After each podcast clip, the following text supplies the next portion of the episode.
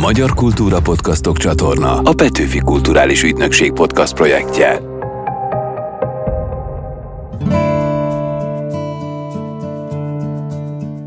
Talpig Magyar, ahogy a reformkort nyomot hagy. Ez a Petőfi Emlékév hivatalos podcastje. Én Rédl Ádám vagyok. A mai adásban visszarepülünk az ipari forradalom gyújtópontjához. Megvizsgáljuk, hogy milyen alapokra épült az Óbudai hajógyár. Vajon honnan értettünk mi magyarok a hajóépítéshez? Az első években egy 30-40, esetleg 50 fő dolgozott ebben az Óbudai gyárban, elsősorban külföldiek. Kiderítjük, miben rejlik Széchenyi zsenialitása, az első pesti gőzmalom a József hengermalom elindítása kapcsán. Széchenyi mindig három-négy-öt lépéssel előrébb gondolkodott, mint bárki más, és sose a pillanatot nézte, hanem annak a majdani jövőjét. És megtudjuk, mennyire kellett mélyen a zsebbe nyúlni ahhoz, hogy valakinek eredeti herendi porcelánja legyen a cég fehér aranykorában. 19. század utolsó harmadéges a magyar arisztokrácia rendelt. Ez ilyen reprezentációs kellékké vált. Iratkozzatok fel a csatornánkra, most pedig iparkodjunk a reformkorban. Az 1835-ben Széchenyi István által létrehozott Óbudai hajógyár volt Budapest egyik legrégebbi nagyüzeme. Az első óbudai gyártású hajó az Árpád volt, és a balatoni kisfaludi gőzös fateste is a hajógyárban készült. Vajon miért gondolta úgy Széchenyi, hogy az iparosodó Magyarország egyik fontos stratégiai bázisa az Óbudai sziget lesz? Erről is kérdezem Horváth Pétert, az Óbudai Múzeum történész muzeológusát. Köszöntelek a stúdióban. Én is köszöntelek. Széchenyek óriási szerepe volt ennek a hajógyárnak, ennek az új ipari faktornak a létrehozásában.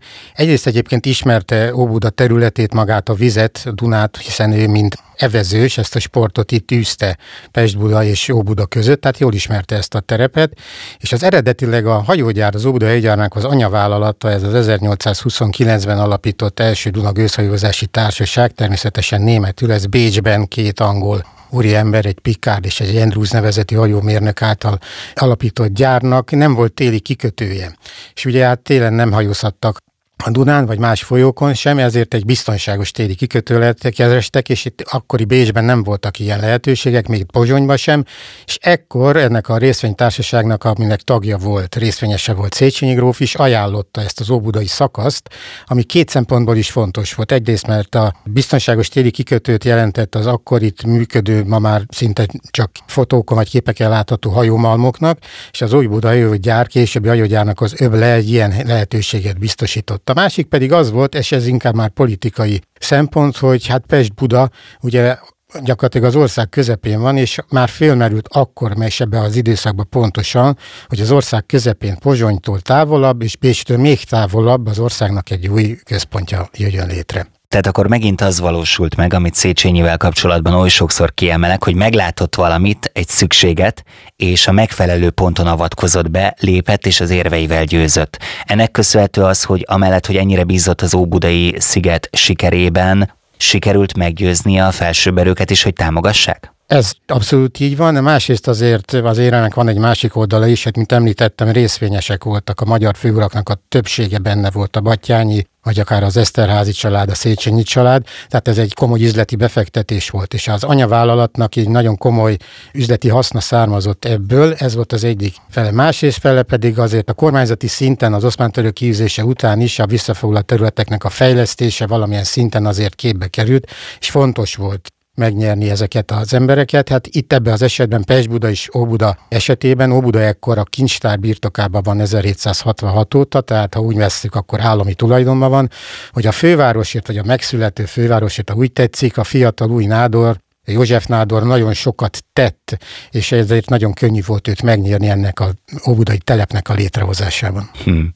Azt is olvastam, hogy a sok kérdésben bigott és konzervatív álláspontot képviselő Bécsi udvar több haladó gondolkodású képviselőjének komoly tervei voltak a modern folyami gőzhajózással, valószínűleg ez is segíthetett, és 1836-ban érkezett külföldről a Vidra Kotró hajó, ez kikotorta a területet, és már ebben az évben, 1936. októberében átadták az első hajót, ami itt készült, ez volt az Árpád, vagy ő volt az Árpád. Róla mit kell tudni, vagy erről mit kell tudni? Ugye az, maga a gyárnak az alapítása az 35-ben már megtörténik, hivatalosan csak következő évnek az elején lesz egy olyan közgyűlés, amikor ezt hivatalossá is teszik, és már 35-ben is felépülnek az első gyárépületek, akkor még fából. A kiváló olasz építész Pietro Paleocappa volt az, aki ezt megtervezte, a Velencei Arzenál nevű hajóépítő vállalat, vagy inkább gyárnak a mintájára. Paleocappa egyébként több ponton szerepel Széchenyi és Magyarország életében is, hiszen a Tisza szabályozása is az ő nevéhez fűződik. Hát zárójelbe tegyük hozzá, hogy nem túl jól szabályozta a kiváló vásárhelyi Pál halála után 1846-tól és azt is hozzá kell tudni, hogy az első években egy 30-40, esetleg 50 fő dolgozott ebben az óbudai gyárban, elsősorban külföldiek dolgoztak, a német alföldről, Isztria, sorvát területekről jöttek ide, vagy angol mérnökök. Az első vezetője is a gyárnak egy angol volt, John Robert Force-nak hívták, és bővítették a gyárat, annyira tudták bővíteni a gyárat, hogy az első még fából készült hajó, ami hát nyilván Széchenyi sugallatára is, de mint egy szimbolikusan is az Árpád nevet viselt, ami még hosszú évtizedekig egyébként szolgálatban volt. Egy nagyon modern, kb. 300 ember befogadására képes hajó volt, és a déli vizekre vezényelték szolgálatra, úgy tetszik. Említetted, hogy nagyon sok külföldi segítséget kaptunk. Picit nézzük meg azt a három területet, ami szerintem a legfontosabb. Honnan volt az ittenieknek eszköze, tudása és anyagi bázisa? Kezdjük hátulról. Az anyagi bázisnak a megszerzése, azt ugye a magyar törvények elsősorban még a feudalizmusra visszautaló, akár ősiség törvényes békjóba kötötte azoknak a kezét, nyilván az arisztokráciás gazdagabb földesülakra gondolok, akiknek befektető tőkéje lehetett volna. Nyilván nekik a föld volt az, amiből nagyobb bevételük származott, viszont azt az ősiség törvényeit említettem gátolta, tehát azzal nem lehetett kereskedni, arra nem lehetett hitelt felvenni. Ugye Széchenyinek is hát ismerik a műveit, hogy nem tudott külföldi hitelt vagy hitelt felvenni, ezért ezek egy ilyen hajógyárnak vagy más nagyobb ekkorban megnyíló hazai ipari egységeknek külföldi bankházak, elsősorban bécsi bankházak, bécsi zsidó bankházak tudtak hitelt adni, és ezekből tudták ezeket a gyárakat felépíteni. Mint említettem, volt, térjünk erre még vissza, hogy azért a hajógyárnak az anyavállalata az osztrák ahol ezek a törvények nem békolyozták meg az arisztokrátát, vagy a pénz arisztokráciát, ha úgy menjük. És ugye a hajóépítés ilyen fajtája, ilyen módja, ami nem csak folyami hajókat, ezt tudni kell, hogy itt azért Széchenyinek már terve volt, hogy itt azért a Dunai hajózás mellett, folyami hajózás mellett bizony a tengerhajózás is föl kell futtatni, és Széchenyi Gróf tudott nagyban gondolkodni, ezt ismerjük művei alapján, és erre nem voltak magyarországi szakemberek. Illetve hát a koronához tartozó horvát területeken voltak ehhez tartozó kiváló szakemberek, de azon az itriai, illetve más horvát területeken lévő hajógyárakban is nagyon vegyes volt etnikumiag a társaság, és ezt nagyon jó kihasználta Széchenyi is, aki nyilván tudta, hogy egy ilyen hajógyárnak a gyors felfuttatásához kiváló szakemberek kellenek, de idővel be fogják tanítani azokat a hazai magyar szakembereket, és ez így is történt, elsősorban például az óbudai lakosság körében, a később majd dinasztiák dolgoznak a hajógyárban, hogy átadják a tudásukat, és már magyar emberek, magyar szakemberek, magyar tervezők munkái fussanak ki a vizekre. És az eszközök, kezdetben mindenféle barkács, sufni tuning megoldásokkal indultak neki a dolgoknak, vagy egyből hoztak profi felszerelést? Nem. Nyilván a hajózás az egy komoly dolog, kicsiben és nagyban is, hiszen elsősorban a biztonságra kell építeni, és ugyan nagyon sokfajta hajó típus készült a hajógyárban is. Itt az elsősorban már a kornak megfelelően a gőzhajózás volt a lényeges, és első időszakban még nem volt önálló kazán Kovács műhely a gyárnak, ezért elsősorban német alföldről, de főleg angol területekről hozták be azokat az eszközöket, kazánokat, illetve a dugattyúval működő meghajtó motorokat, amik szükségesek voltak. Rövid időn belül ez megváltozott, hogy felépültek a műhelyek, meg volt a megfelelő szakembergárda, már egy teljesen önálló gyárról beszélhetünk. Amiről feltétlen beszélnünk kell, hogy 1848 márciusában az események azért szignifikáns hatással voltak a gyár életére. Mit alakítottak át ekkor? Volt olyan, amit kvázi hajógyártásról, akár fegyvergyártásra változtattak? Nem csak a hajógyár életében, hanem szignifikánsan Gróf Széchenyi István életére is ezek az események hatással voltak, az ő személyére elsősorban negatív hatással voltak.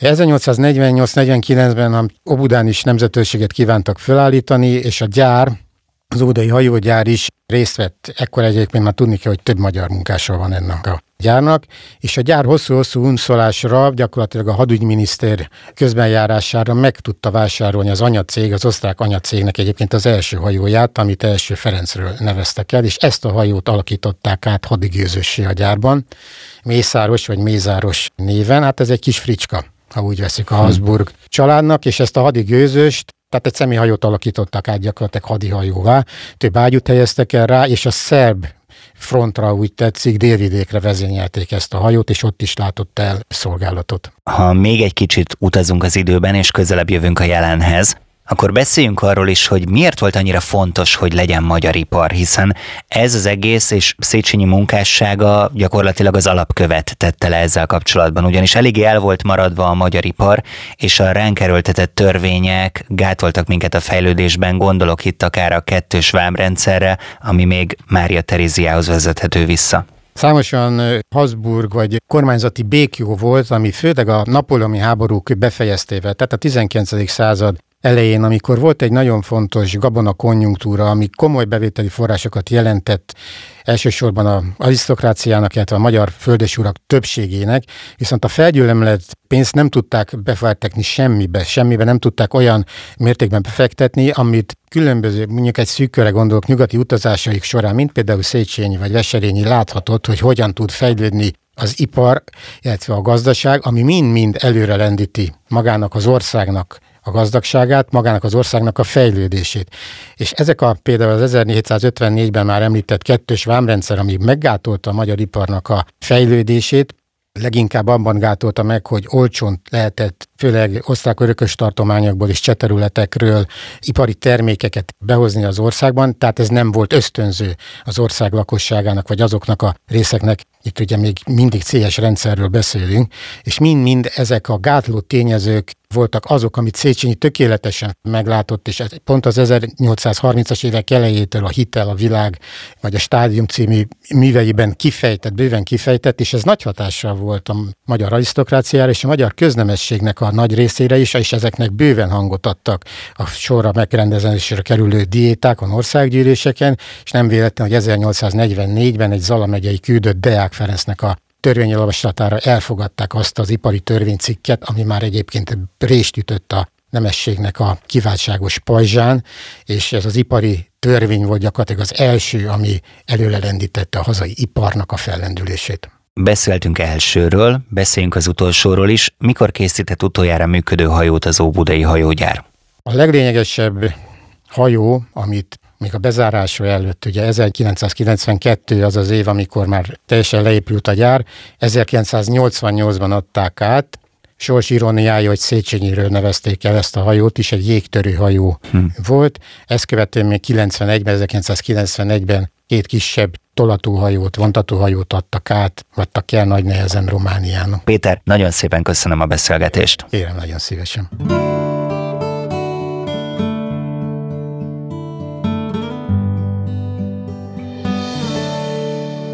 Minneapolis mögött Budapest volt a világ második legnagyobb malomipari központja. Még Amerikából is Budapestre jöttek a Molnár legények ellesni a lisztörlés titkait a 19. században.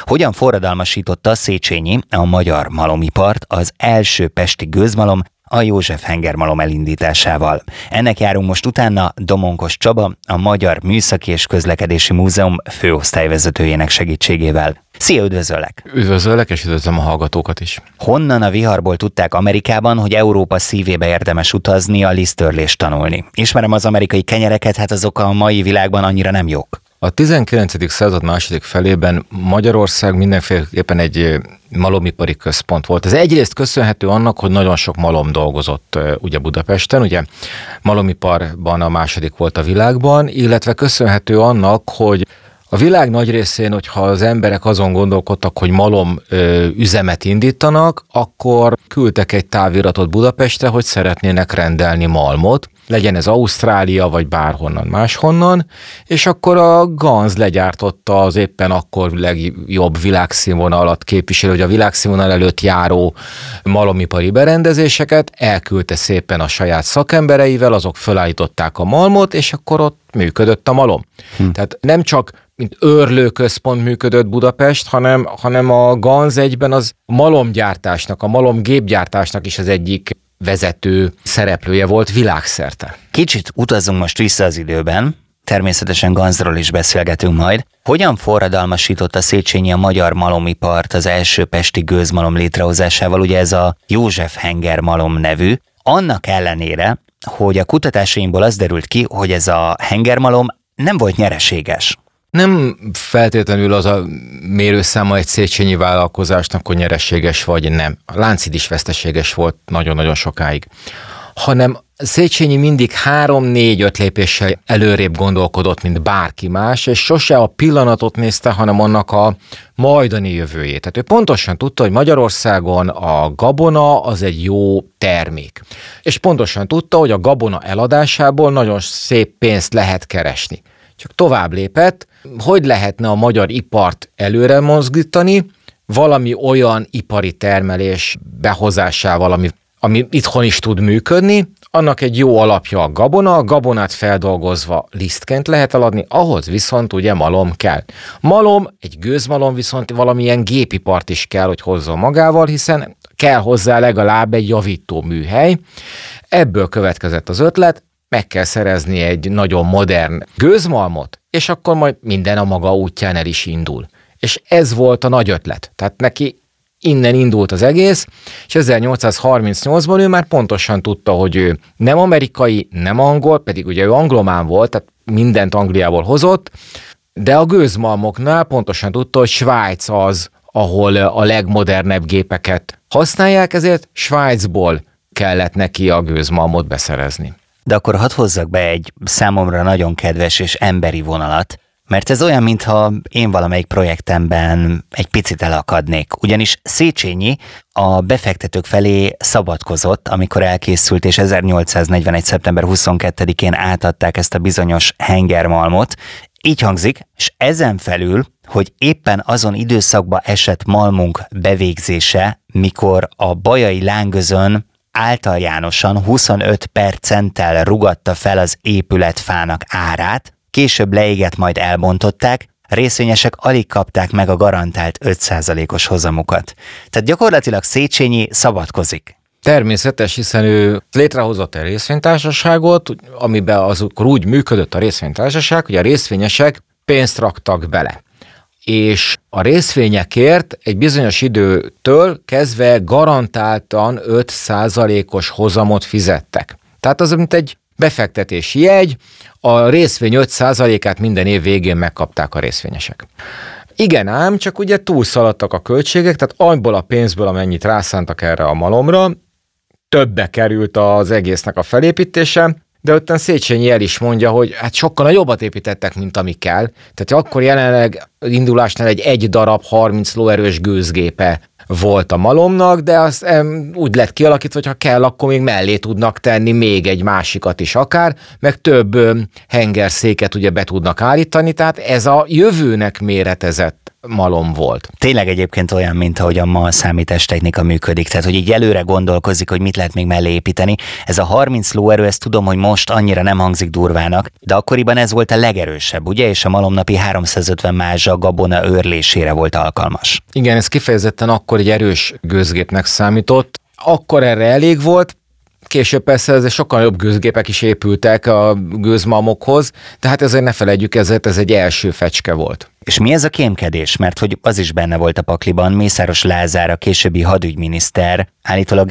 ipari kémkedett. Nem ő, tehát Mészáros Lázár Észak-Itáliában állomásozott, ugye ő hivatásos katonatiszt volt. De ő nagyon sokfelé ő akadémikus is volt, tehát ugye ismerte Széchenyi Istvánt, és leveleztek, és hát mivel ott volt Svájchoz közel, ezért Mészáros átküldte az egyik bakáját, Mornál legénynek öltöz, hogy álljon be egy svájci malomba, és hát uh-huh. nézzen körül, hogy tényleg mi a helyzet, és hát az ottani tapasztalatokat eh, Mészáros megírta Széchenyinek, és hát ez is megalapozta azt, hogy végül is Széchenyi svájci befektetőket hozott a hengermalomba. Egyébként ez a József hengermalom a későbbiekben leégett, aztán városkép szempontból el is bontották, ugyanakkor mégis nagy áttöréseket hozott, mert hogy megalapozta a jövőt, ugye? Tehát innen Igen. nő ki, akivel kezdted, és akihez most visszatérünk, Ganz Ábrám munkája. Igen, Ganz a hengermalom melletti gépműhelybe jött dolgozni. Ugye ő egy svájci mesterember volt, ugye akkoriban még szokás volt, hogy a mester legények elindultak szerte a világba, és mindenfelé elhelyezkedtek. Hát Ganz Ábrám is így keveredett Pestre, beállt ennél a, ez a gépműhelybe, ott ő a, nagyon gyorsan ő is kezdte, a, ő lett a vezetője a gépműhelynek, össze is szedett egy kis pénzt, aztán összeveszett a főnökséggel, mert úgy gondolta, hogy megrövidítették, mert nyerességrészesedést ígértek neki, és nem kapta meg azt a pénzt. Szóval felmondott, és átvonult Budára, és ott megalapította a saját kis öntő műhelyét, ahol kisebb munkákat vállalt, hét emberrel indította a vállalkozást, csak hogy Széchenyi ezt nagyon-nagyon rossz néven vette, és gyakorlatilag megtiltotta mindenkinek, a szénszállításra az öntödébe például az óbudai hajógyárral kötött szerződést Ganz, de Széchenyi Kerekper ezt megtiltotta a hajógyárnak, hogy szenet szállítson Ganznak. Végül azért nem lett ebből óriási nagy botrány, meg azért is sikerült elsimítani, mert Ganz végső elkeseredésében, bár igazából nem volt tisztában, hogy ki kicsoda, de tudta, hogy van egy másik nagy ember, úgy hívnak, hogy Kossuth Lajos. Kossuth Lajosnak írt egy levelet, hogy hát valahogy segítsen neki, mert hát itt nem tudja elindítani a üzemet, és hát Kossuth, hogy akkor ugye a hazai ipar megteremtésében ugyanúgy nagyon komoly szerepet játszott, Kossuth írt egy levelet Széchenyinek, hogy hát az ez nem annyira méltó hmm. a gróf úrhoz, hogy ilyeneket. És akkor Széchenyi belátta, és feloldotta ezt a korlátozást, és hát innen indult el a gaz, ami a 19. század végére nagyon sok iparágban, többek között például a malomiparban is a világ egyik vezető, hanem a vezető vállalata lett. Igen, pont ezt akartam mondani, hogy ráadásul megvárt András vezérigazgatósága alatt, ugye ő lett később a Ganznak a vezérigazgatója, tulajdonképpen létrejött a kéregöntésű általa szabadalmaztatott őrlőhenger, és így Európa legnagyobb malomipari központjává vált Budapest. De hogyha már itt tartunk, akkor nagyjából ez mit jelentett? Tehát mondjuk volt egy ilyen központi hely, ahol őrölték a gabonát, a friss búzából lisztet őröltek, ez nagyjából hány embert látott el, illetve szállították-e ezt a lisztet külföldre is? Hogy volt? Nagyon-nagyon sok malom működött Budapesten. Budán is, Pesten is, a Soroksári út mellett is rengeteg malom működött. A hajók általában az 1880-as évektől ugye megérkeztek, a mai Néru Park területén állt egy hatalmas nagy épület, az Elevátor, ami egy óriási gabona közraktár és emelőrendszer volt, tehát onnan emelték ki a hajókból a búzát ezekbe a raktárakba, és onnan szállították ugye a különböző malmokba, a malmok megőrölték ugye a búzát, és azt szállították a világ szinte minden részére, hát ugye vasúton azt már lehetett szállítani.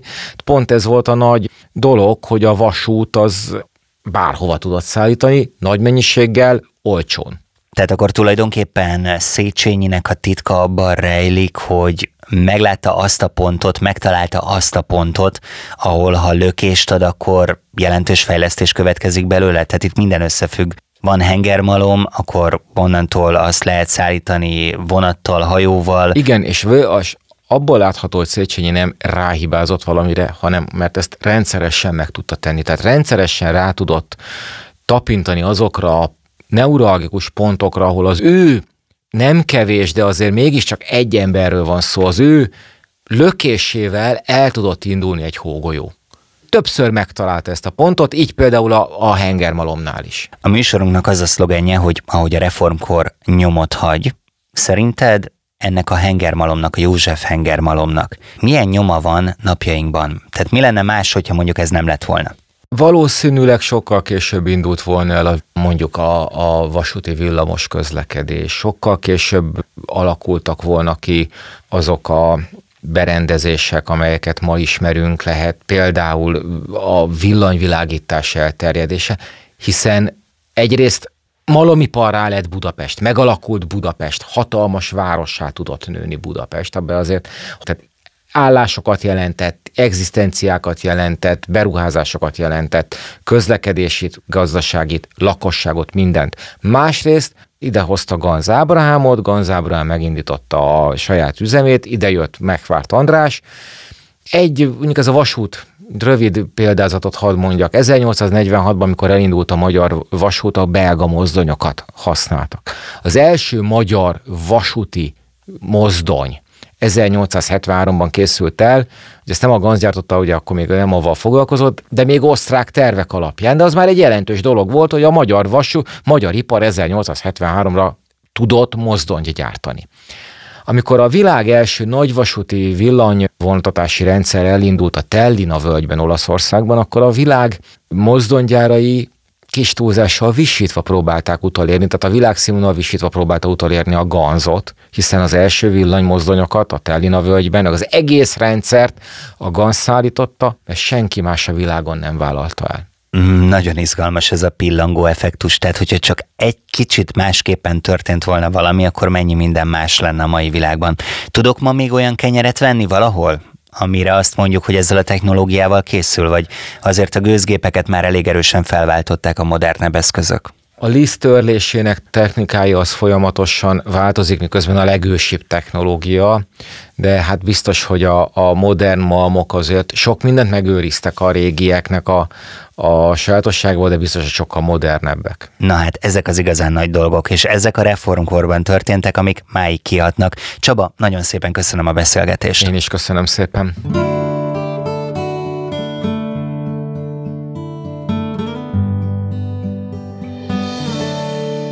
A porcelánt régen fehér aranynak nevezték, birtokolni rangot jelentett. A herendi porcelán manufaktúrát Stingl Vince alapította, de Fischer Moore virágoztatta fel. Hogyan vált a herendi porcelán az európai tárgykultúra részévé? Erről is kérdezem Szűcs István Gergelyt, a műhelytől a szalonig a Herendi Porcelán Manufaktúra a Monarchia idején című könyv szerzőjét, a Habsburg Otto Alapítvány főlevéltárosát. Szia, üdvözöllek a telefonvonalban! Szervusz, én is üdvözöllek, és üdvözlök a hallgatókat is. Kicsit nehéz elhinni, de veszteségesen indult ez a projekt. Miért volt ez így, és mi volt a fordulópont?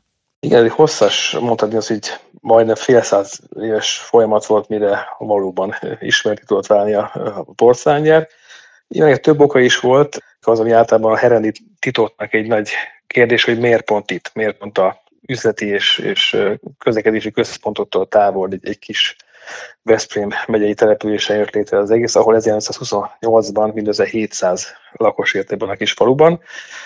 És hát úgy, hogy ebben az időszakban már ugye több mint száz éve létezett akkor Meissen, a európai porcelángyártásnak a bölcsője, illetve ezen kívül is több más jelentősebb porcelángyár is működött már Európában, ahol sokkal többen és sokkal nagyobb munkát végeztek. Ugye ez érdekes hosszú folyamat, hogy ez hogy alakult, és Stingl volt, aki alapította ezt, gyakorlatilag Fisher Moore lesz az, aki majd ezt az egészet felvilágoztatja. Stingl még itt helyben elsősorban kísérlezik, kőedényekkel, itt a későbbi porcánokkal is kísérlezik. Viszont Fisher egy korábban az utóan ügyes és tehetséges vállalkozó volt, aki felismerte azt, hogy a magyar arisztokráciának szüksége van porcánokra, és úgy kezdett be, hogy alapvetően pótlásokat végzett a már meglévő Bariszóda családoknak a porcelán készletein.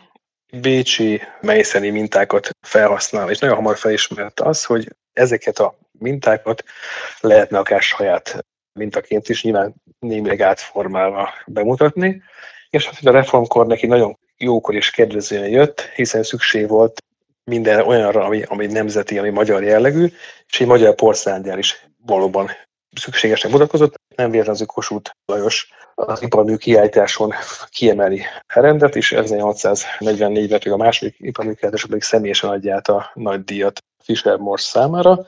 Egyrészt szükség volt egy megfelelő szakmai munkára, de mi fontosabb Fisher esetén pedig egy, egy üzleti modellre, egy vállalkozó szellemre. Gergő, említetted azt, hogy Kossuth is ezen a bizonyos első magyar iparmű kiállításon méltatta a porcelánokat. Ebből én kimásoltam egy idézetet, mert ez nagyon tetszik, és aztán ebből fogalmaznám meg a következő kérdést. Ez így hangzik a teljesség igénye nélkül. Hercegi asztal számára készült, a hercegi asztal igényeinek is megfelelő, gazdagon aranyozott, nem különben egyszerűen festett szegélyű tálakon, stányérokon kívül két gyönyörű virágtartó edény, továbbá egy 29 hüvelyknyi hosszúságú aranyozott haltál, a Herendel szomszéd Balaton ízes fogasainak tálalására alkalmazott valóságos mestermű.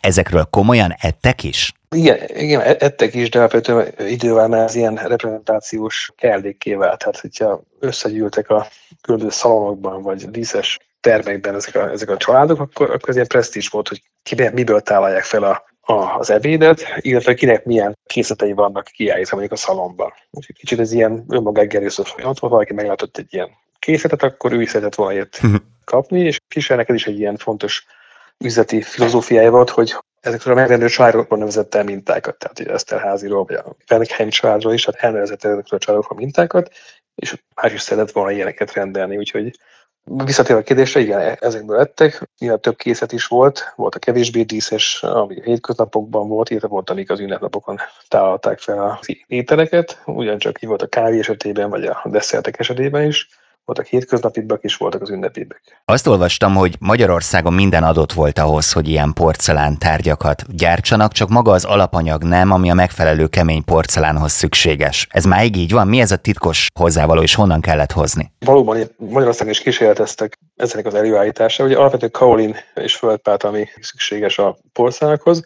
Itt a Bakonyban, illetve az Emplében is voltak ilyen feltárások, és igyekeztek megfelelő minőségű alapanyagot előállítani, ez, ez nem sikerült. Ennek következtében ma is még azért alapvetően Cetliszből, egy Cetlisz környékére hozzák ezeket az alapanyagokat, és hát Herend az elmúlt 200 évben azt lehet mondani, hogy minden szempontból külföld függő volt, egyrészt ugye a alapanyagokat is külföldre rendelte, illetve a elkészült porcelántárgyakat pedig szintén külföldön értékesítette, úgyhogy azt gondolom ma is. Tehát vannak ilyen kísérletek erre vonatkozóan, de ma is a cseh, illetve a német alapjogok a legjobbak Európában legalábbis. Nagyon tetszik nekem ez a fehér arany kifejezés. Nagyjából a mai mértékkel. Mennyire kellett akkoriban gazdagnak lenni, hogy valaki rendelhessen egy étkészletet? Hát én nem véletlen, hogy a 19. század utolsó harmadéig a magyar arisztokrácia rendelt ilyen termékeket, és ez később majd nyilván a nagypolgárságban, illetve a két háború között pedig már a, mondjuk így a tisztviselői réteg is meg tudta ezt engedni. Ugye a két háború között Herend azzal nyitott egy nagyot, hogy kis plastikákat is kezdett készíteni,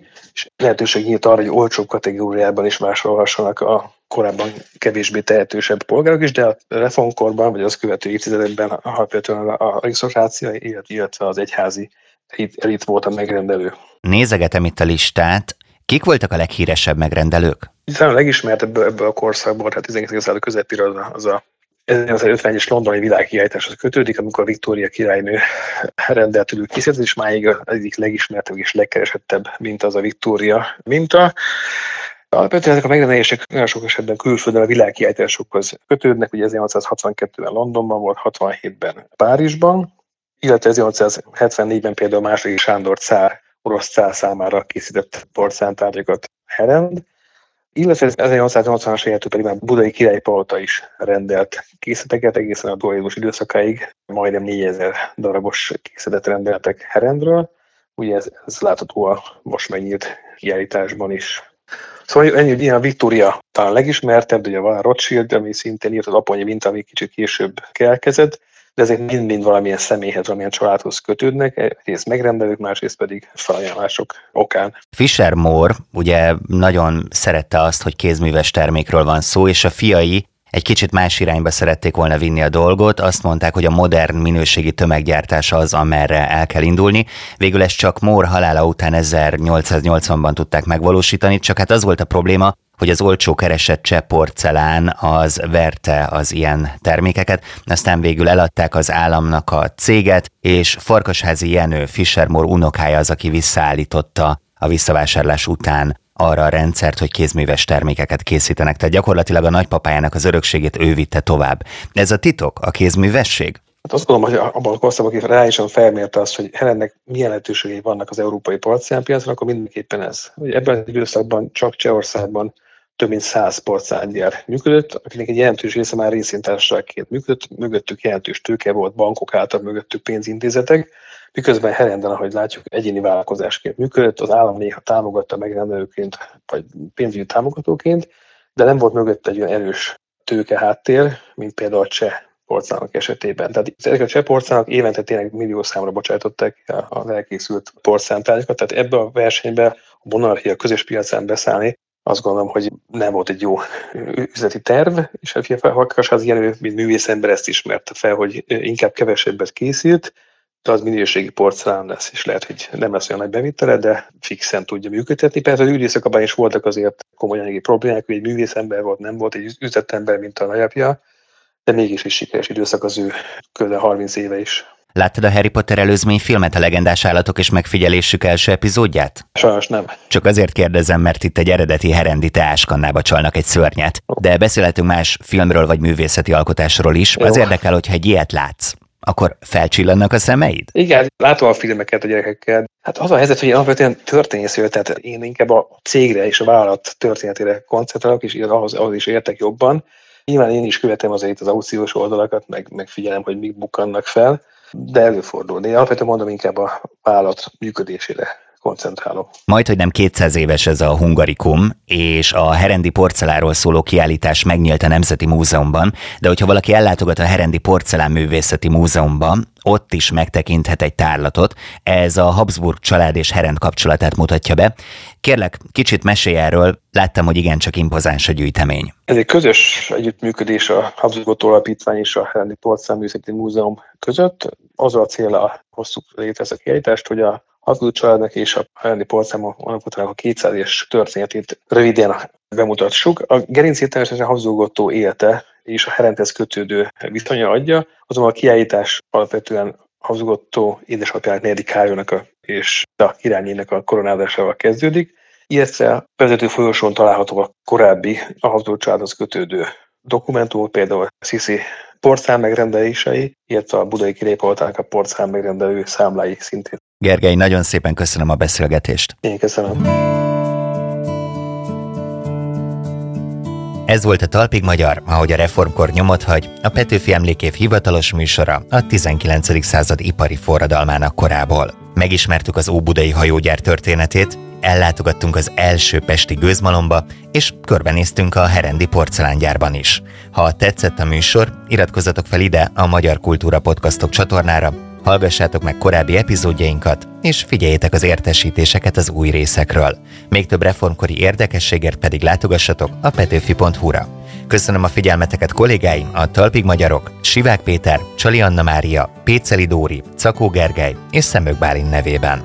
Várlak benneteket legközelebb is, Rédl Ádám vagyok. További jó podcast hallgatást kívánok!